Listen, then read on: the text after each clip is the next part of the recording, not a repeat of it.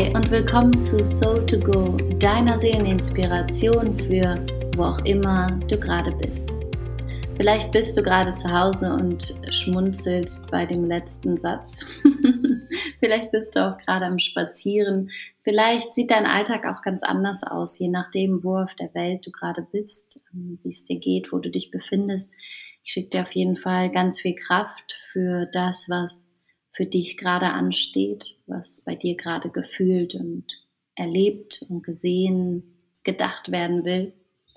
Jeder hat, denke ich, seine Herausforderungen mit dieser Situation. Und ich möchte heute mit dir über das Thema Ziele sprechen und zwar ein paar Gedanken teilen, ein kleiner Soul-Input für den heutigen Tag. Und zwar fragen wir uns oft, warum wir Ziele nicht erreichen. Und etwas, was ich immer wieder merke, was einen riesigen Unterschied macht, ist die Motivation. Das Warum, wo kommt es her?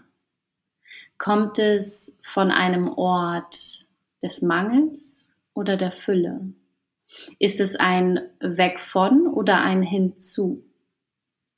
Am Ende ist dieses Detail, diese Frage danach, woher kommt mein Ziel? Was ist die innere Motivation? Will ich etwas wegmachen oder etwas kreieren, etwas erschaffen?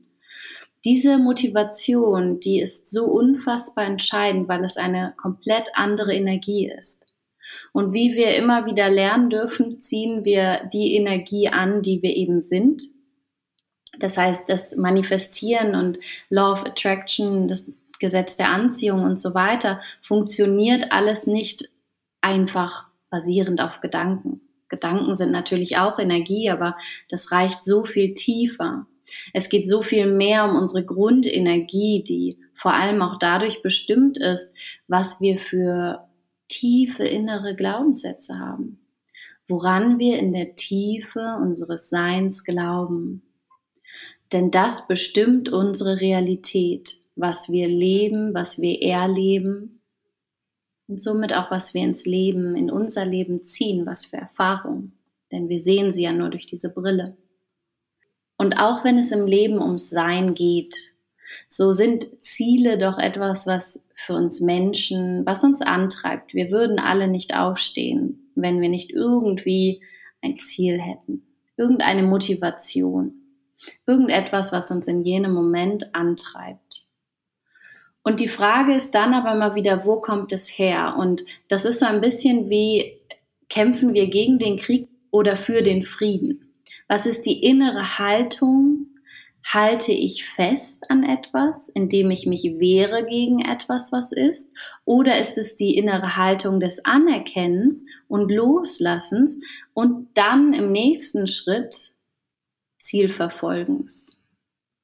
Als Beispiel, möchte ich etwas aus dem Sport nochmal nehmen. Etwas, was ein Riesenunterschied ist und was ich in meinem Leben sehr, sehr stark gespürt habe.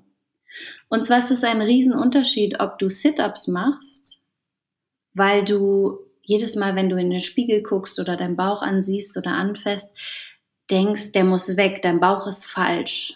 Der ist nicht richtig, der ist nicht schön, der ist vielleicht sogar eklig, der ist nicht schön. Du bewertest ihn, der muss weg. Oder ob du Sit-ups machst, weil du jedes Mal, wenn du in den Spiegel guckst, dich vielleicht erfreust, wie dein Bauch gerade aussieht, wie du dich fühlst, wenn du Sit-ups machst. Vielleicht macht es dir sogar Spaß.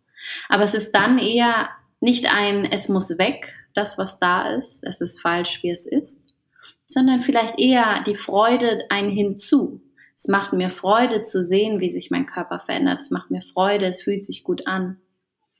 Und dieses Detail ist unglaublich entscheidend und etwas, wo es sehr, sehr viel Ehrlichkeit von uns selbst, uns selbst gegenüber braucht, um das zu erkennen. Und zwar habe ich das für mich vor allem auch mit dem Sport unter anderem, aber auch zum Beispiel im Ernährungsbereich und vielen anderen Bereichen immer wieder erleben dürfen. So war es früher für mich zum Beispiel absolut ein Faktor von meinem Körper verändern wollen.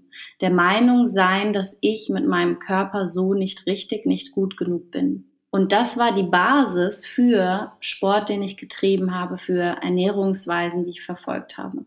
Selbst wenn ich nach außen noch andere Gründe gefunden habe, aber in Wahrheit ganz tief in mir drin war diese, dieses Gefühl von, ich bin nicht gut genug, wenn ich nicht anders aussehe. So wie ich bin, bin ich falsch.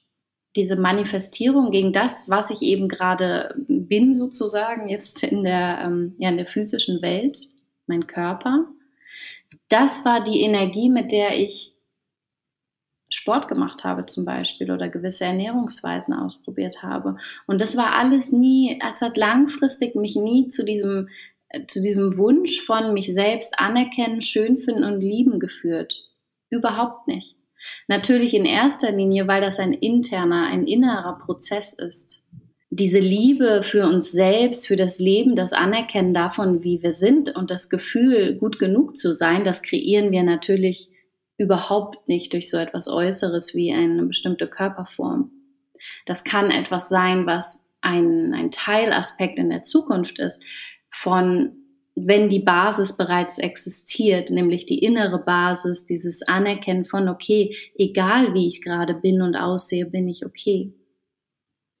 Was sich dann geändert hat, ist, dass ich zum Beispiel auf meinem Heilungsweg der Essstörung irgendwann begonnen habe, nicht mehr Sport zu treiben, den ich aus dieser Motivation heraus des Mangels tue. Das hat dazu geführt, dass ich tatsächlich eine ganze Weile fast keinen Sport gemacht habe, außer so ein bisschen tägliches Radfahren in der Stadt und Yin-Yoga. Ansonsten habe ich fast nichts gemacht. Ab und zu war ich mal joggen, aber ich habe nicht viel, habe mich nicht so viel bewegt, wie ich das sonst vielleicht manchmal getan habe weil ich jedes Mal, wenn ich aufgestanden bin und zum Beispiel laufen gehen wollte, ganz ehrlich in mich hineingehört habe und gefragt habe, was ist hier gerade die Motivation? Und immer wenn ich gespürt habe, es kommt aus dem Mangel, weil ich meine, ich müsste etwas wegmachen, ich bin so nicht richtig, wie ich bin, ich bin nicht gut genug, dann habe ich es nicht gemacht.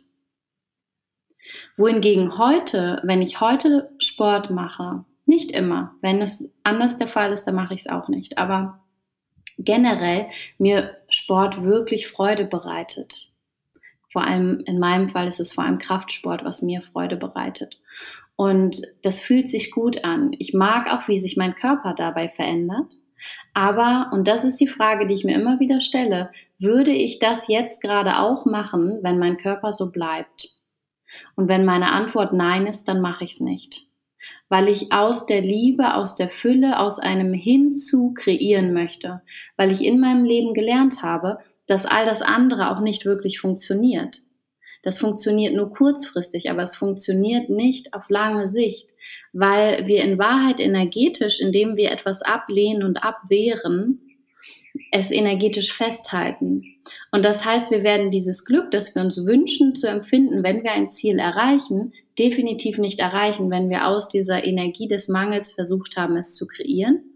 Oder wir werden das Ziel gar nicht erst erreichen, weil wir in Wahrheit mit der Ablehnung wieder das festhalten, was wir eigentlich nicht mehr haben wollen. Und deswegen ist es so ein großer Unterschied und so wichtig, immer mal zu fragen, was ist denn hier gerade meine Motivation? Ist es ein Hinzu oder ein Weg von? Habe ich schon anerkannt und losgelassen? Und wenn nein, ganz ehrlich zu dir zu sein und mal darauf zu schauen und zu gucken, ob du dich nicht vielleicht doch mit der Anerkennung zuerst beschäftigen möchtest. Das Loslassen geschieht von allein und dann hast du die Energie freigelassen, sie kann sich wieder bewegen und das Kreieren, das Erschaffen, Ziele verfolgen, ist dann etwas, was viel mehr Spaß macht vor allem, aber auch viel mehr im Flow des Universums, des Lebens mit deinem Flow geht und somit leichter ist. Schreib mir gern mal hier oder auch bei Instagram, ob die Folge für dich interessant war, was du vielleicht mitgenommen hast und vielleicht auch, was deine Gedanken sind zu diesem Thema, deine Erfahrungen.